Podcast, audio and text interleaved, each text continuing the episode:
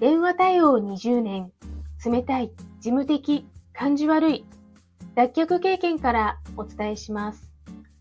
話し方、印象改善アドバイザー、ふみです。このチャンネルでは、話し方や印象改善のコツ、また日々の学びをアウトプットしています。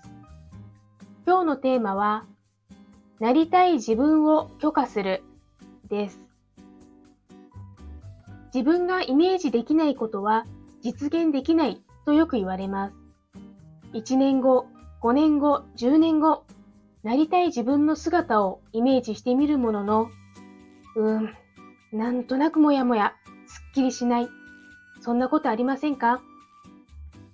それはもう一人の自分が、そんなこと本当にできるの？そんな自分勝手な理想、思い描いちゃっていいの？と囁いているからです。まずは、ぼんやりとでもイメージすることは大事です。その次に必要なことは、なりたい自分になることを許可する。本気で、心の底から許可することです。そうすると、よりイメージが湧き、そのために必要なことは何かと具体的なものが浮かび上がってきます。絵で言うと、線の輪郭がはっきりして色がついてくる、そんなイメージです。なりたい自分を許可する。参考になれば嬉しいです。それではまた。